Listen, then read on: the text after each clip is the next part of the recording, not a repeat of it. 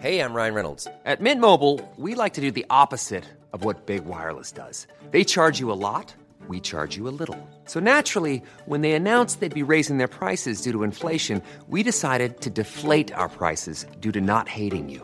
That's right. We're cutting the price of Mint Unlimited from $30 a month to just $15 a month. Give it a try at mintmobile.com slash switch. $45 upfront for three months plus taxes and fees. Promo rate for new customers for limited time. Unlimited more than 40 gigabytes per month. Slows. Full terms at mintmobile.com. This episode of the Self Love Club is brought to you by Caci Clinic. Feel confident in your skin with Casey. Find your nearest location, caci.co.nz. Hello and welcome to the Self Love Club, the podcast dedicated to chatting about stuff that matters, real talk and lols. I'm your host, Bel Crawford. Thanks heaps for joining me. There are some new features on the podcast. We're into our third year now. It is so good to mix things up, keep it all fresh and fun, and there will still be heaps of guest interviews like on this show. On today's show, the royal tea wrap up. We unpack everything. I've been deep in a rabbit hole, let me tell you, in the aftermath of Harry and Meghan's tell all interview with Oprah, and we have an in depth conversation with much loved and talented actress Grace Palmer. First up, diving straight into the royal tea wrap up, there is a lot to get through. A couple of quick takeaways from me before we get into the nitty gritty. I did not expect to watch the full interview, but you bet I did. I was gripped at the TV and watched all of the analysis afterwards and online that I could get my hands on. Also, it made me realize that Harry is such a good person. He is an incredible man. He's got a big heart. He's so kind and so brave doing what he has. Diana would be so proud of him. I actually got quite teary thinking about that while he was speaking. I got to admit, I'm completely removed from the situation, right? And I often, even all these years on, get emotional and teary when I think about Princess Diana and like the loss for that family is just so sad. Also, another thing for me, it was definitely Oprah's reactions for me, like the what? Who? I don't know if you were the same. Here's the biggest bombshell moments from the interview. You've probably watched it, you've seen these, but I'll play a quick reel for you. And also concerns and conversations about how dark his skin might be when he's born. What? And you're not going to tell me who had the conversation?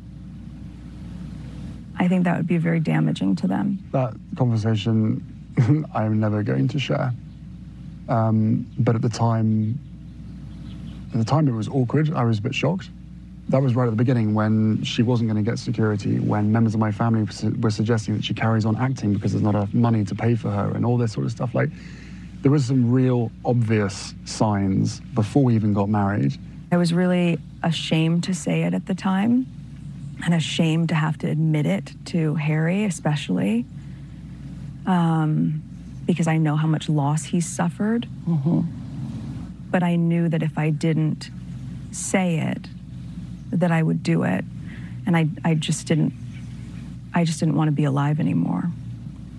And that was a very clear and real and frightening constant thought.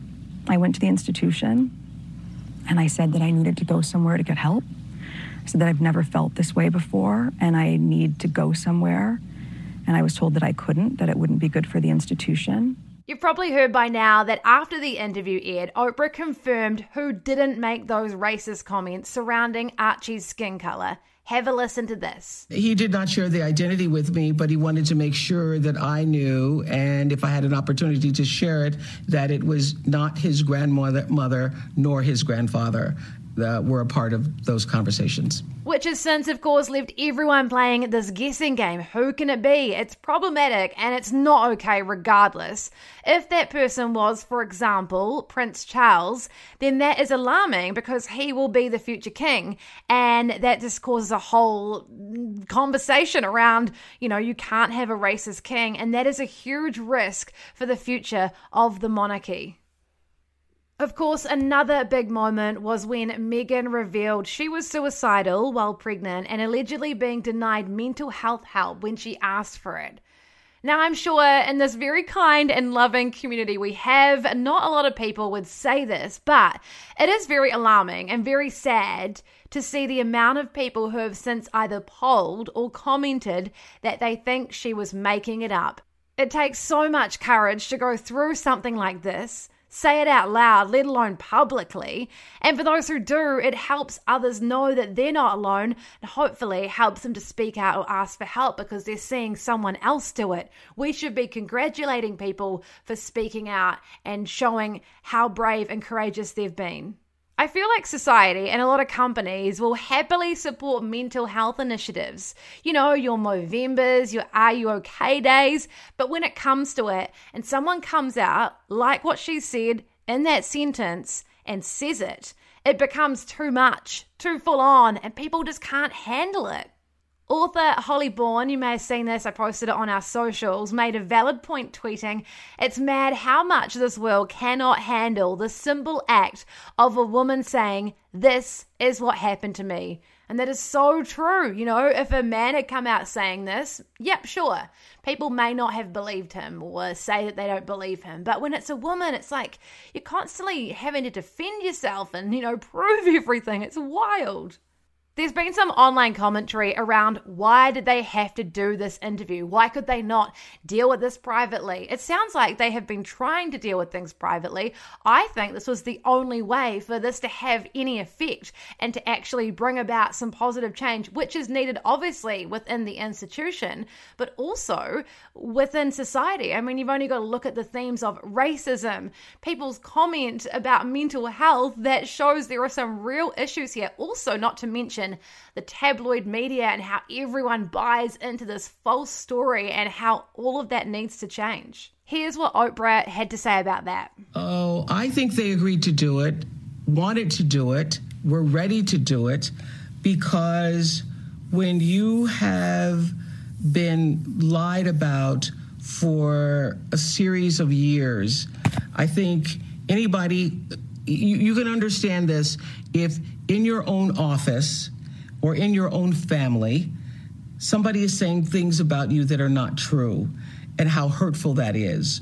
Or if you're online and you read the comments from something that somebody has said about you and you continue to see those comments, how hurtful that is. So imagine that for over a period of months and years. The lying, the false information that Harry has blindsided the Queen, when on both sides there is confirmation they have had multiple conversations over a long period of time. Harry did not want to leave the family, he wanted to step back from being a senior member and they were in LA when they found out about this. His security was being taken away. Then, thanks to the tabloids, again, very dangerous, it was public information where they were. Here you have this family, these people that have death threats, you know, racism, all this stuff thrown at them, and then the public could find them. They know where they are. It's very dangerous, not to mention all the other implications of the tough time they have been having.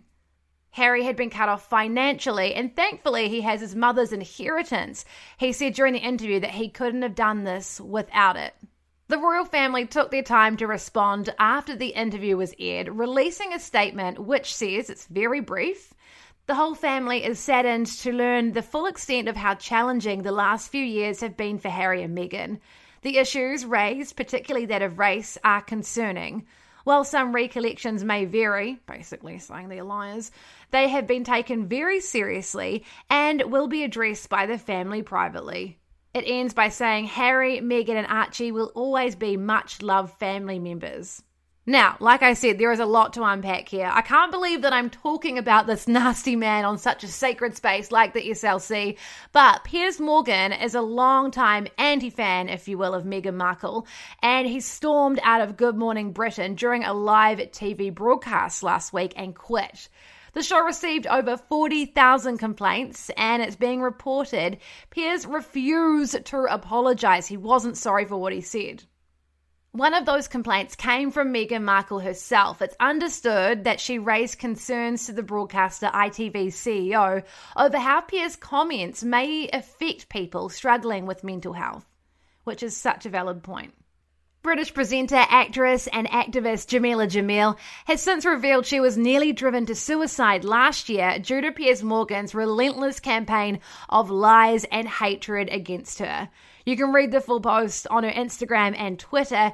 She said, I'm glad I'm still alive today for many reasons, but watching him leave Good Morning Britain today is right up there and has me feeling safer, happier, and hopeful for the future of our media who are learning post Britney talk and now Meghan that there is a line of ethical standards that the public is going to hold them to. I have to agree. I know there is a lot of way to go. You know, media companies, we all, as consumers of media, need to play our part. You know, don't click on these tabloid clickbaity stories. You are supporting them.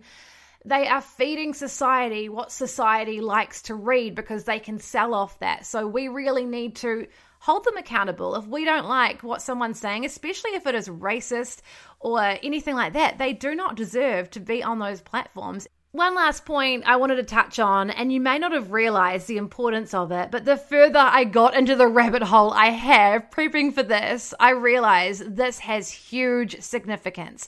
So, in the interview, you know how they spoke about the lie that was fed to the media by the palace that Meghan made Kate cry over some flower girl dresses around the wedding, with Meghan on the interview with Oprah revealing it was actually the other way round. Sure, you think like a smear campaign, they clearly don't like her, opinionated female, not keen. But when you look at the timing of when this was released, it was actually quite a while after the wedding. So, what was the reason for it? It was calculated. What was happening at this time? When I looked back, it was when there were a lot of news reports that Prince Andrew had links with a sex offender. Alarm bells are ringing, right? Was this the institution's way of trying to cover this up? Divert attention? Was Meghan used to throw under the bus, so to speak? A lawyer representing Jeffrey Epstein's 20 accusers says the palace is using the latest Meghan Markle bullying saga you may have heard about to divert attention from Prince Andrew's relationship with Epstein saying it is a distraction and it appears hypocritical under the circumstances. And she also continues, I have to wonder if it reflects a calculated decision to take the focus off Prince Andrew. Allegations about him are far worse than the allegations of bullying about Meghan Markle.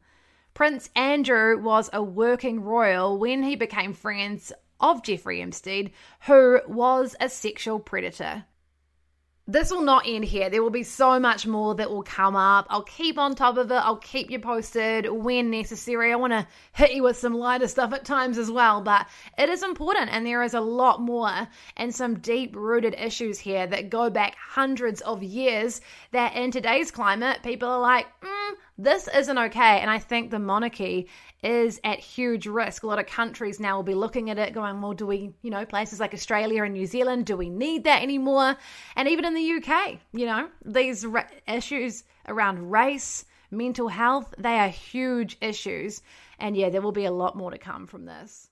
Next up on the show, Grace Palmer, a multi talented actress who you'll recognise from her four year role on Shortland Street as Nurse Lucy, a stint on Home and Away, and most recently a series co written with her sister Eve called Good Grief.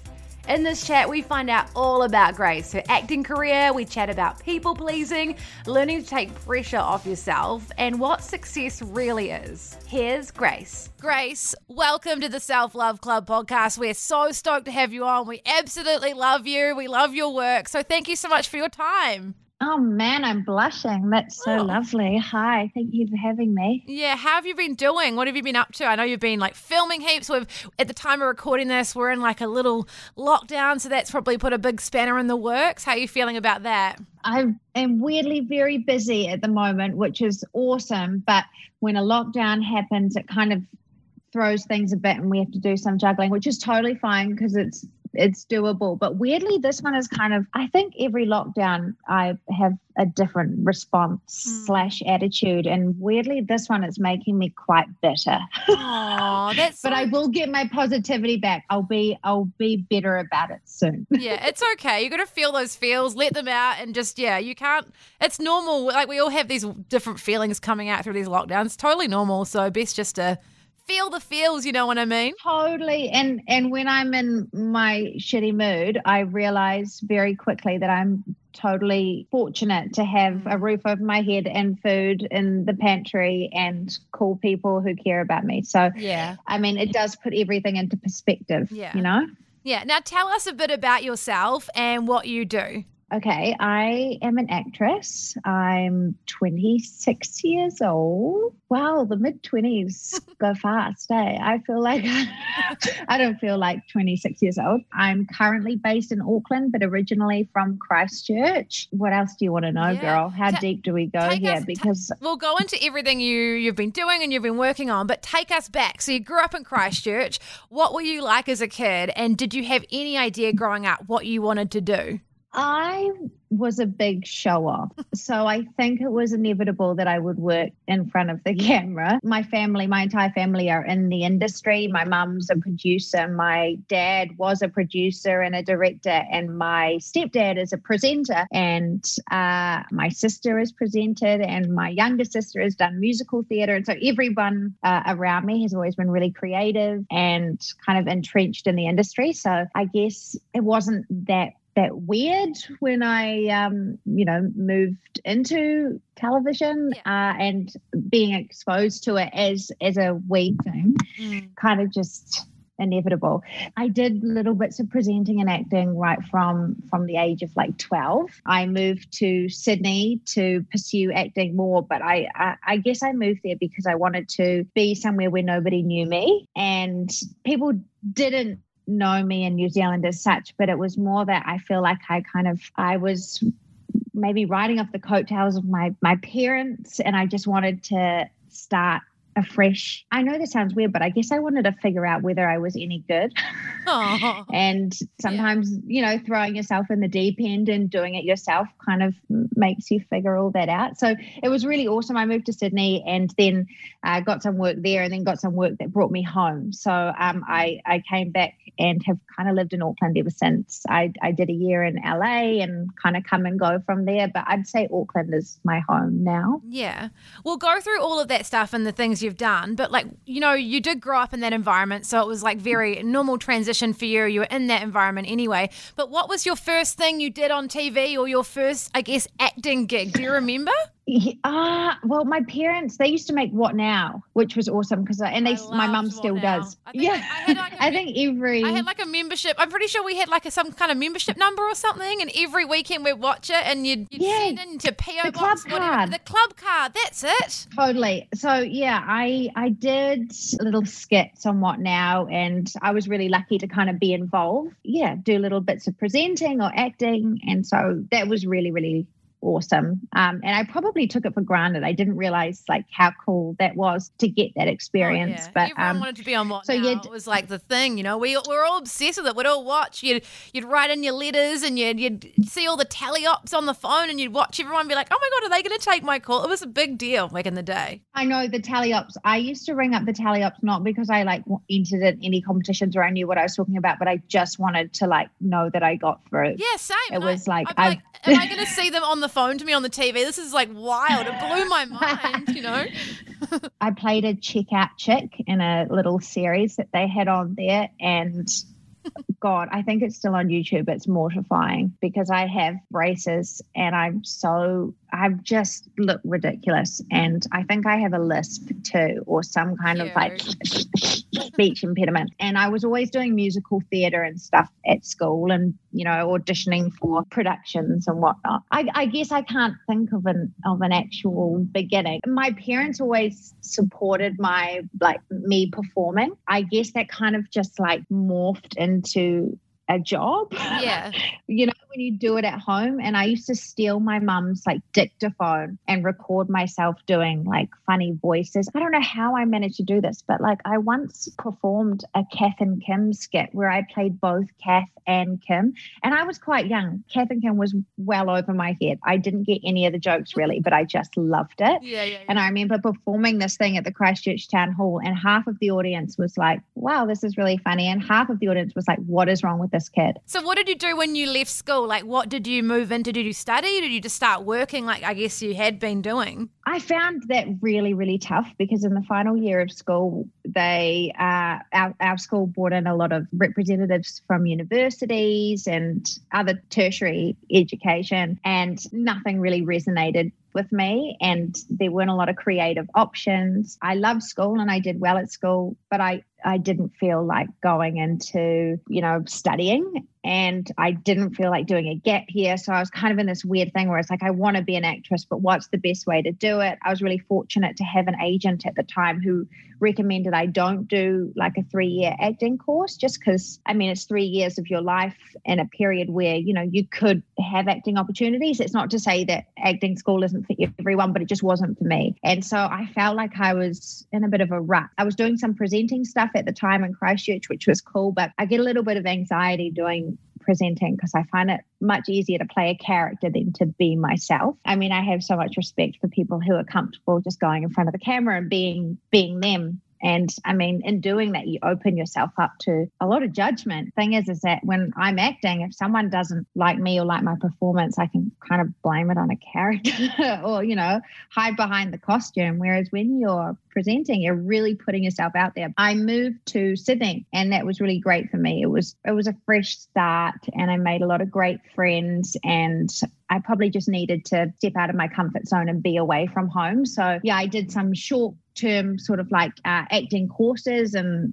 had coaching and stuff. But to make money, I was waitressing at a club. I was like the world's worst waitress. I was really, really bad. I remember some, uh, this couple came in because they just got engaged and I was taking them champagne and I dropped the flutes and it smashed on the table and all over her. And like it was not a great end to her very romantic day. Um, but I loved it. I had such a fun time. hey, it's good fodder for but your writing no, I, and for acting. Like it's good material, isn't it? oh, it's all good. And I mean, to be honest, I don't think I ever asked for a reference because I knew that it would be bad. but you know that all those things i've done lots of sort of odd jobs around the place that have all been great. You know, it's all part of life, and life is what inspires acting. And so you do all these things, and they're just other strings to your bow, I guess. Yeah. And did you come back when? Because I know you're on Shortland Street for a long time. Is that when you came back from Sydney?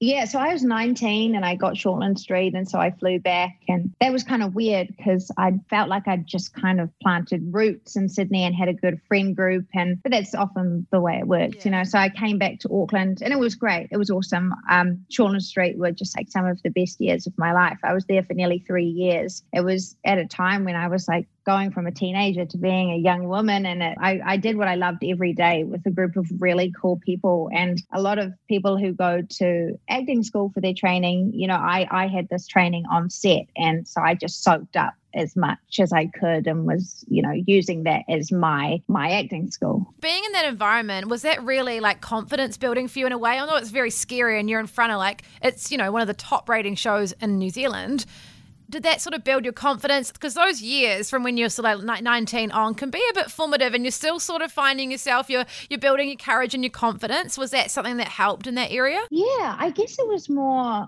that I found my people and that was really special. It was kind of the first time in my life that I felt like I was constantly surrounded by a bunch of like minded people. And that was so cool. I mean, at school, I had friends and good friends, but no one that I really kind of kept in touch with because I didn't, I don't know, I didn't feel like people really got me. Um, that's not their fault. It's just, you know, you feel like a bit of an anomaly. And, and in this workplace, it was great. I was just constantly surrounded by cool people that, yeah, probably did make me more confident and bring out the best version of me. And so, yeah, I really loved that job and I just would never take it for granted because I knew how lucky I was to be there and to be learning while still loving what I do and getting paid for it. It was awesome. And more recently, I loved your show so much that you did with your sister Eve. Good grief. Oh, God. Your character was so funny. We all loved it. Oh, thank you. She's cracker. Well, oh, you're, you're so you. funny. I know it's like a character you're playing, but we do find you funny. My sister and I and a friend of ours, Nick, we wrote it. So we created it and we wrote it. And then we took it to um, some friends of ours. Uh, it's a lovely couple who own a company called Brown Sugar Apple Grunt. I was working on other jobs between leaving Shorty and, and writing Good Grief. So it was kind of one of those things that I would chip away at with Eve and Nick when I had the time. You, you don't get paid for that writing time before your idea gets picked up. So it, it is a passion project and you have to really care about it and pour a lot of love into it. Mm. And and it was like I mean that's the first thing I've ever written. So the fact that it got picked up is just awesome and I'm super, super grateful. Definitely inspired me to want to do more yeah. on that side of the, the camera. and it was so cool that you got to do it with Eve as well. I mean, siblings, but then just I like know. just your guys' chemistry. It was just your different characters. It was so good and just I yeah, I'd love to see you guys doing more stuff together. Yeah, we love working together. We, we don't fight weirdly. We're one of those weird sisters who don't fight. Yeah, getting to do that with her is so special. I'll never forget it. Talk us about some of the other things. What have been some highlights of things that you've got to work on? Well, I guess the comedy experience that I've had now has probably been, you know, my most favorite. I mean, I love all all acting and I've had the opportunity to do a real a real array of things, you know, from drama to horror and action and then to comedy and crime. I more recently did a, a stint on, you know, a crime series in New Zealand. And at the moment I'm working on another comedy series, which I was a huge fan of. And so getting to be on it was really, really cool. I'm playing like a full blown bogan with a oh. potty mouth. And I just I love her because it's so far removed from me. I mean, not the potty mouth. I have a potty mouth. I'm surprised I haven't sworn yet. That's yeah. new. I guess I've been really lucky to do a huge range of stuff. And the thing that brings me the most joy is probably comedy, just because on set you're laughing all day. It's fun. I can so see why actors just choose to do comedy solely, you know, even though it might not win them awards or whatever or be the highest, you know, rating uh, content. It's so fun. Yeah. And it brings people so much joy. Like we laugh. And that's like so, I think, especially in these times, like it's just so nice to laugh at something. You know, that's special when something can make you laugh. Yeah. Well, Eve and I were always massively inspired by Bridesmaids and SNL and female driven comedy. And there just wasn't enough of it. Girls are funny and we can be funny and self deprecating and so I think that's why maybe Good Grief resonated with lots of people was, you know, having two young wahine who don't necessarily have their shit together. And so it's relatable. Yeah. Your character with the rollerblades, if people have watched it, they know I'm talking about. We cracked up at the rollerblade scene. You're like, you get to work and you I no rollerblade. Shoes. To be honest, it's so weird. It was one of those weird things my whole family did living in Christchurch. We used to go to the botanical gardens as a family and rollerblade together. So cringe. No, but rollerblading beautiful. was the thing back in the 90s. like I had rollerblades. It was like a trend for quite a while but you just keep. I know it, you yeah. say back in the nineties, but I have kept this going. This has never stopped. This wasn't a trend. This is my life. And weirdly, I'm not that good. I should be way better considering how often I do it. But I love it. It's so fun. And going down Tamaki Drive, perfect. That's a dream. Bloody situation. ripper. Yeah, that's a great place to go on your blades. Well, Christmas, my family bought me um, roller skates. Anyway, I suck. It's so hard. hard. I had and blades. Then I, yeah, I had blades. So hard. And you see that girl on TikTok who's amazing and she makes it look really effortless. Have you seen her? I mm-hmm. don't, I'm new to the TikTok world, but that seems to be coming up on my feed quite a lot is this girl who's a really good roller skater and makes me feel a bit shit about myself. And I haven't got them out in a while. I'm so excited to see the Bogan character. I saw it on your Instagram. She looks great. And we love, I love Bogans. I'm a little bit of a Bogan myself, so I'm excited for this. Same, and there's so many Bogans in Christchurch. Oh, are you from yeah. Christchurch? Where are you from? I'm from Wellington originally, but I studied in Christchurch. So I, yeah, I got the Christchurch experience. Yeah. Don't you love it when you're driving down one of the avs yeah. on a Saturday night and someone tries yeah. to drag you? Yeah, yeah, yeah. Any of the avs, and you're like, oh wow, I might drag someone tonight. That's a rude thing to say to Christchurch. It's not full hey, of bogans everywhere. But you know what? I love bogans. Bogans get a bad rap. They're bogans awesome. are great. I've got nothing against bogans. I find a lot of comedy in bogans, to be honest. And like Australian bogans, I, I get a lot of laughs and, I, and not like a ha ha laughing at them way, but I it just really I enjoy it. It's good stuff, you know. Yeah. So no, we had a lot of fun creating my look for that role. Mm-hmm. I mean, it has to be. It's very. It's a very real and grounded series, so it had to be somewhat believable. But you know, we got the the strands down the front, and we've gone with blue, and yeah. the clothing options are just fabulous. I wear full skate shoes, and our director had a lot of. Um, he's like, "You have to wear this, and you have to wear this," and I was like, "Okay, great, love it." And I was just here for the ride. But no, it's very easy to get into character when you're wearing stuff that you don't usually wear. As you can see, I'm in a very floral Very pretty. pretty. Yeah. Still to come on the show, we find out how Grace has learned to deal with rejection and why she keeps a lot of her private life to herself. But first, a message from our sponsor, Caci. So much of our confidence and self esteem can be tied up in our skin. After my first treatment with Caci, my skin was glowing into the next week and my breakout cleared so quickly. The skincare junkie will be going back. It was such a lovely experience, and I love that I genuinely saw results, so big tick. I would so love for you to feel comfortable to go makeup free, if you want to, of course, and know how beautiful you are. At Caci, they know that healthy, glowing skin can help you look and, most importantly, feel great. Caci are the skin health experts and personalize a plan just for you. Say hello to healthy, glowing skin. Get a skin conditioning treatment for $70, usually up to $120 with every free consultation. Say hello to Skin Confidence with Caci. Find your nearest location at caci.co.nz.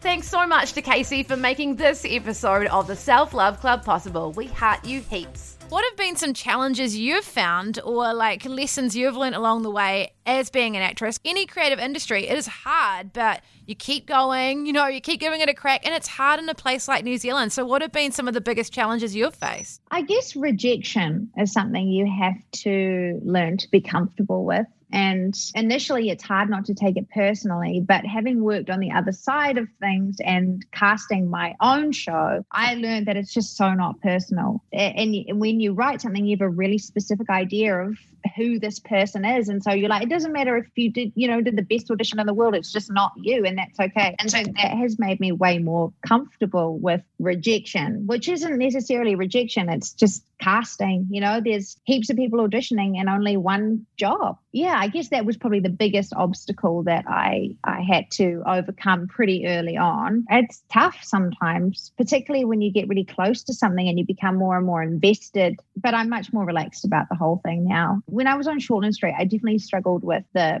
criticism or the, I got a lot of anxiety when I was out and about and I'd be mm. recognized. I found that a bit tricky just because, you know, people were quite upfront with how they felt about you and your character. Yeah. And I understand that with other work that I've done, it doesn't play five nights a week. You know, when you're on something that plays five nights a week, people find it hard to disassociate and differentiate mm. you and the character.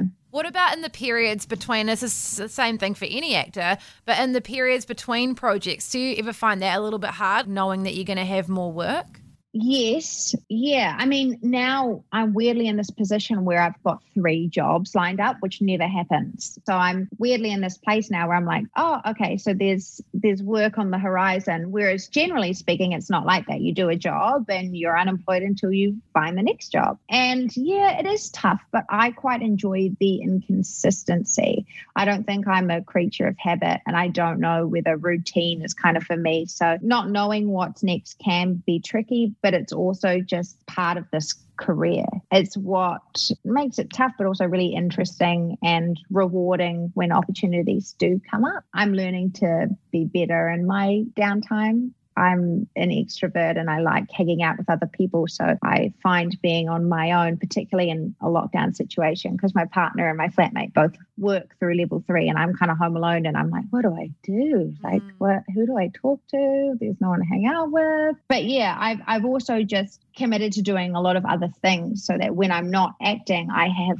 other stuff that keeps me motivated and is soul food. You know, I do a lot of writing, but I'm also studying at the moment too, which weirdly has taken a backseat as soon as I committed to doing it. I got really, really busy with other stuff, which is always the way. But I've got um, a couple of close friends who are super free spirits and I'm I'm working hard to kind of relax and just take it as it comes mm, yeah. and not be so controlling. Yeah, I think a lot of us can relate to that because it's like, I don't know, especially when you have big goals and dreams and you've got aspirations, you sort of you want to see it all happen. And I think that's so normal, though. You know, there's moments where we can go with the flow and be happy, but like a lot of the time we're like, well, when's this going to happen? Especially when you've got big dreams of being an actress, you know? Yeah, but also the thing I learned about these dreams are, I guess, that so much of what I do is in the hands of other people. Mm. And I stopped making goals and resolutions quite a while ago because I, I don't know, I don't believe in counting your life in years. I, I think that can be quite like detrimental to your mental health as well. Well, for me anyway, because I mm. was like, oh, well, this was a good year or that was a bad year, Yeah. when really it's life. It all just rolls into one. I guess my main goal or objective was just to be happy because I've been unhappy when I've been working and I've been unhappy when I haven't been working. So I guess putting pressure on things that are A, out of my control and B, not necessarily the answer. I'm a firm believer in kind of just aiming for for happiness as opposed to success or what you think success looks like. I love that. I hope we can all get to that place. You know, that's so nice to hear, especially when you are in an industry, like you say, where your career and things are at the control of other people all the time. So there's no point in trying to hold yourself up to those standards or not even standards, but those decisions and valuing your worth system on that because that would be so dangerous. Yeah, and as soon as you kind of come to terms with that, it all becomes a lot easier. Uh, it's something that is unfortunately a little bit fickle sometimes, but it's also just the nature of the business, and it's a business that I want to be in. So I have to make that choice to not only understand it, but be okay with it. How did you come to that place? Because I'm sure there's a lot of people that are listening thinking, oh, I would love to feel like that in their life. Obviously, it was a process you went through and everyone's got to go through stuff themselves. But how did you get to that point and sort of what made you think, okay, this is what we're going to do now? I guess I was always such a warrior, not a warrior as in like a as in. I worried.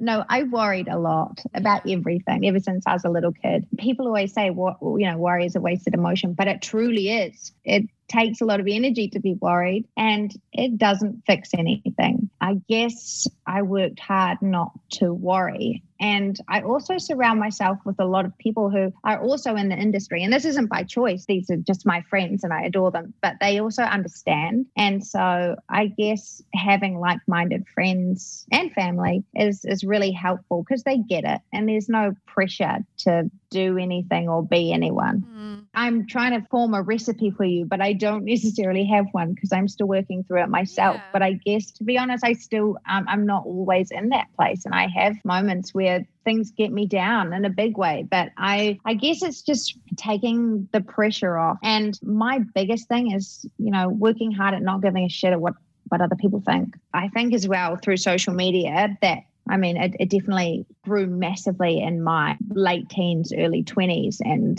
that was a period of time in which I was figuring out who I was and I was letting other people kind of have a say in that. So I, I try and take social media with a grain of salt. I don't reveal too much of myself on there just because I don't want other people to change the way I feel about myself. Yeah, I like that. And you don't have to. Sh- I think we've been in this world of oversharing. You don't actually have to share. I know what you mean. I've kind of come to a place too where it's like you can still share what you love, but you can choose. You don't owe it to anybody, and people will just misconstrue stuff anyway. So I totally, I think that's great. Share what you want to share, whether those are funny videos or like anything, you know, and that's cool. Yeah, and I guess I think people would think that because I am a bit of an open book and I I guess I'm not easily embarrassed. Like I don't have a lot of shame around kind of what I do that they may think that they know me, which is cool and that's a part of myself I'm happy to reveal, but there are lots of things that I keep really really private. There there are things that I just don't feel comfortable sharing or talking about and I guess as well is there are lots of special moments that I live in that I don't ever think to get my phone out and capture that. You know, like there are so many parts of my life that I'm like, oh wow, I didn't, I didn't get any evidence of that on my phone. Uh, but I guess that's just really living in it, right? Yeah. Talk us through your self care. Like, how do you take really good care of yourself, and so that you're feeling good in these in these moments of you know all the work you're doing, all the hustling. Like, how do you take care of yourself? I work out a lot. I love working out. Not always before I do it, but definitely afterwards and during. I love cooking. There's that.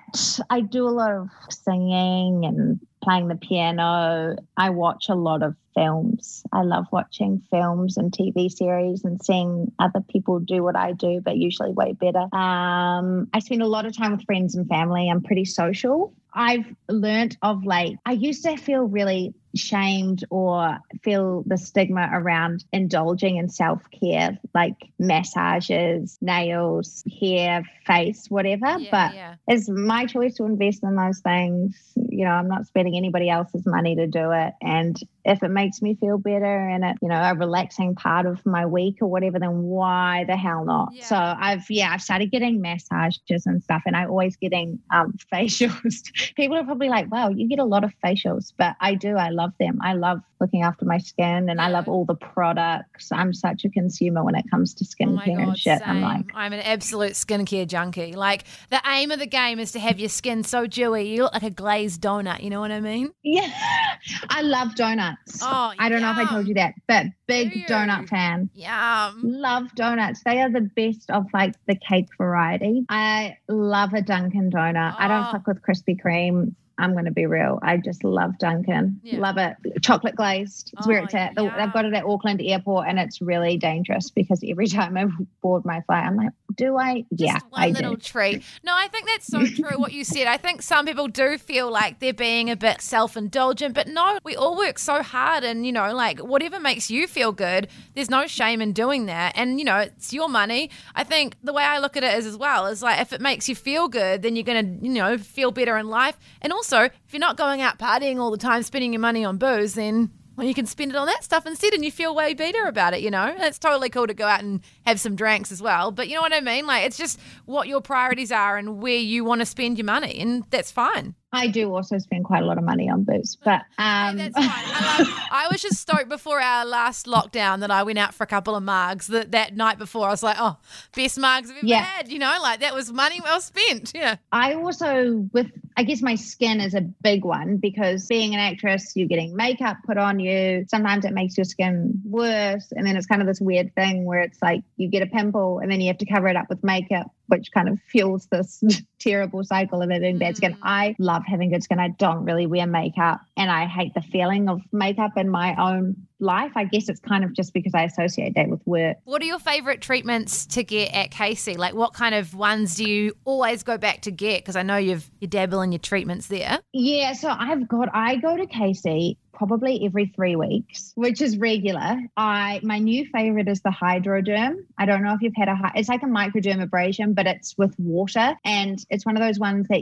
you can see instantly. You know, you like leave and you look like fresh and hydrated. I like a sonophoresis, which sounds very scientific. Yeah, I know. I've Um, had one of those too, and I was like, oh, what's this little sciencey number, you know? Did you like it? Yeah, it was lovely. Yeah, it was really good. Loads up with hydration Yeah, that- and yeah, good for redness and yeah, great. they say it's a good one to have before like you're going out or to an event because it, like if you put makeup on it you really get a good glow and i do a lot of peels they're a team of absolute pros and they're so lovely there's there's something so nice about having someone as invested in your face as you are. You know like you feel so vain if you talk about your skin excessively to other people but doing it to a facialist is warranted and they're so great and helpful. And so I usually just let them decide what they think my skin needs, and they're always bang on. But since I've been seeing Caci, and I've been going to Caci for it'll be coming up to four, so three and a half years, I used to be someone who wore makeup in my spare time, you know, like day to day, I would wear makeup. And now I very rarely put it on. Hmm. And I think it's just testament to having nice, fresh skin. Yeah, yeah, so true. And I think a lot of people's self esteem is tied up in their skin as well, especially if you're prone to having like breakouts or anything like that. And that's that's so like so sad. We feel like we have to cover up our skin, but you're so right. I think yeah, being able to feel good in your skin and confident is so important because I feel like people are hiding away all the time and covering up with makeup because they might not feel so confident or think, oh, everyone's going to see my skin, you know? So, I know. And there's all these dumb fucking filters I on social media. So I've got a lot of freckles and I used to sort of hate my freckles and they are super prominent in summer and this one like kind of comes up as a moustache above my lip. Like i get a cluster of freckles that congregate on my upper lip and they do look like a moustache. Anyway i used to hate that but now i kind of associate that with summer and how much i love summer and going to the beach and i love my freckles and i always tell people who have freckles how much i love their freckles because there are always these dumb filters that like Mm. get rid of all of your all the things that make you you yeah and I, I guess there's all these things on social media where people get the same stuff done to look the same. And you know, there's I have no nothing against cosmetic injectables or you know anything like that. It's absolutely your prerogative to look how you want to look and do what you want to do. There's so much beauty and diversity, and if we looked the same, then it would be so utterly dull. You know, mm. the world is beautiful because everyone looks so different, and I I just hope that people don't think that there's one way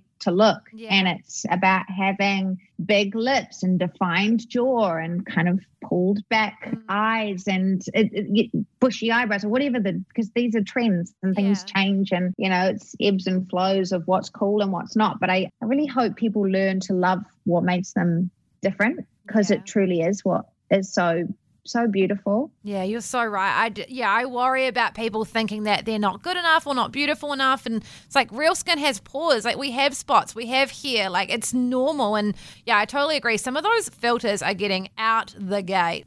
What was LA like living there? Must be wild sometimes. Yeah, it was pretty pretty cool. I just loved how I guess it was the same in Sydney too, to be honest. When I lived in Sydney and living in LA, it was almost impossible to stand out. And I loved that. Everyone was so different. Everyone would dress differently. And I just loved that. And being in LA, I was so enamored by all of the body shapes. These women had such incredible, like hourglass figures, or you know, there was everything that you can think of. I guess like a lot of New Zealand fashion is kind of quite masculine and sort of boxy, whereas over there, I mean, you just kind of showed off your physique a little more. When I walk down the street, sometimes I feel like what I wear offends people. Mm, yeah. Whereas when I lived there, I felt like I could wear, and even my partner, he'll say to me sometimes, like, dress like you're in LA, because he knew that I dressed so differently when I was over there. It, it's probably more my issue where I'm just less confident being yeah. at at home. And I, I loved being in a place where I was such a small fish in a big pond. That was really, really cool, you know, to be somewhere so inspiring.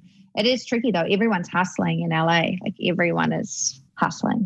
Yeah. Is that something you'd ever want to go back to? I mean, you obviously love New Zealand and you love being home and you've got great work stuff here. Like, is that something you would, or are you sort of like, if that opportunity comes up, then, you know, cool? Yeah, I have a visa, so I have to go back all the time. Would I live there full time again? I don't know. I guess I just have a great community here that I find hard to be away from. I love the weather there. I'm such a summer person. I always get a little bit down in winter. Being in LA, it's just sunny all the time. You know, it very rarely rains, and that's great for for my mental health. But being away from the people I love is is tricky. So I got I've got a love hate relationship with LA. And I did have good friends over there. I'd like to spend a bit of time. I really want to spend more time in New York and I want to spend time in Hawaii. That's where I'd like to utilize my visa most. yeah. We've touched on your self care a lot. Like you've talked about like looking after your mental health. Are there things that you do to take care of your mental health? And I'm sure a lot of those things like exercise is so, for all of us, it's so linked into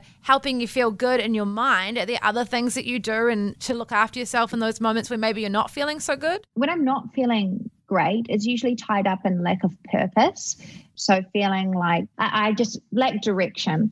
And so I've got a good tool that uh, I saw a therapist who gave me a good tool that helps in those situations where I basically say to myself, what's the next thing I need to do to feel fulfilled? And sometimes I'm overwhelmed by having so much to do. And then I procrastinate because I lack motivation or whatever. But if I break it down for me and I compartmentalize it in my brain, then I'm like, this is achievable. And also, even if it's something as stupid as like emptying the dishwasher, you do feel like you've done something, you've achieved something. There's a like a sense of reward, you know, when you're like, okay, great. And then that encourages you and motivates you to do the next thing or whatever. So, I mean, I have copious amounts of lists and reminders on my phone and I tick them off when I'm done because it's just like a little gold star to me, like, yay, you made your bed or yay, you replied to that email or whatever it might be. That's something that helps me. Yeah, yeah definitely. I can t- so relate what you're saying about like having so much on, sometimes feeling overwhelmed. Sometimes I like I'll get a lot done, but then sometimes when something's so busy or you think it's hard, I get into that procrastinating stage sometimes too, and then you feel bad about yourself because you're like, oh God, why am I procrastinating? And like, even though you are, I'm just really hard on myself. You know what I mean? In those moments, I think that's so relatable. I don't feel like people really talk about the procrastinating thing when you get overwhelmed a bit. You know what I mean? I actually think it's kind of, I mean, our parents' generation that has made us think that being busy and doing heaps all the time is a good indication of success. Mm. I then kind of, I guess I used to get into this hole of being like, well, I, I haven't achieved enough in my day. And so am I successful when I felt lazy? And really, I just need to remind myself how lucky I am to be able to relax. It again, it just falls into pressures of what other people think you should do and meeting other people's expectations when really it's just do what you got to do to feel fulfilled at the end of each day. You've given us so much advice along the way, but what is some advice you would like to share to those listening who want to do really cool things and live a cool life like you have or are? Oh, that's lovely. Not, not have. Oh, you God. are. You're still in the process of being. I just hope that people know now how limitless their potential is. And I guess it comes from like, for me, writing my own show and then like having it on TV. I guess if I, if at the start of that process, I thought that that was going to happen, I, I don't think I would have done it. I would have been too scared. And so sometimes looking at the big picture is overwhelming and doing it in little chunks can sometimes be a lot more more bearable and easy to digest, I guess. And so I, I think it's about taking life one step at a time and in trying to trying to enjoy every little moment. My mum always says that, you know, it's about the journey. And it's true. I guess sometimes we are always looking for the next thing and we just need to sit in the moment a little more. I mean, that's where people talk about being present, and it's something that I'm still trying to grasp, I guess, about about being present always and um, embracing every little moment and having a laugh along the way. I also know that me doing what I've done and having the career I've had has I've had opportunities growing up that not everyone would have access to. And so sometimes telling someone that they can do anything and they can dream big isn't always the best advice because I come at this from a place of privilege and I had a really supportive family who let me do what I want to do and helped me get there. So not everybody starts at the same place. Mm. And I think it is important for people, especially, the, I mean, movements we're seeing last year, to really do check your privilege. I'm very aware of, like, you know, privileges that we all have. And, you know, whether it be like talking about therapy or something, that's privilege to be able to see a therapist, you know? Like, so I think A hundred it's really percent. important to be aware of whatever your privilege is, you know? Yeah, yeah, exactly. And I mean, that's not something that you ever have to shit on yourself for and go like, oh God, I don't deserve to feel depressed at the moment because my life is so good. You know, you can feel what you want to feel. You can't help the way you feel, but you can help the way you deal with it. The truth is, I really pride myself on my friends and the people that I surround myself with. I think that's really, really important to have people that are, you know, inspirational, aspirational, and motivational, but also just there if you are feeling a bit shit and you need a shoulder to cry on or complain to or whatever. I went through a phase where I had a lot of friends, but I didn't really have a lot of good friends. And it wasn't their fault. It was just me. I kind of hadn't invested in a,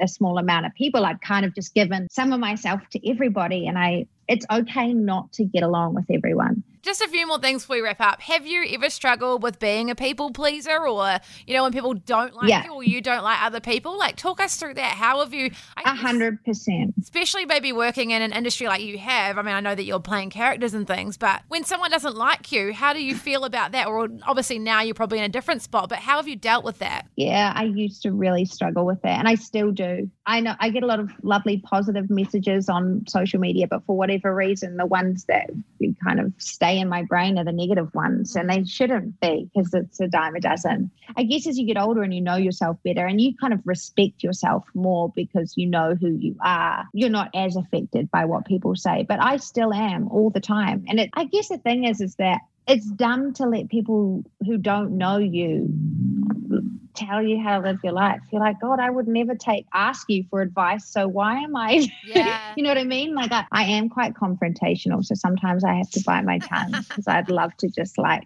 have it out. Particularly in the moment in, in a world of like cancel culture. I'm paranoid about putting a foot wrong and saying, oh, I guess it's more that I'm paranoid about offending somebody mm. because I deeply like I ha- that's part of me being a people pleaser.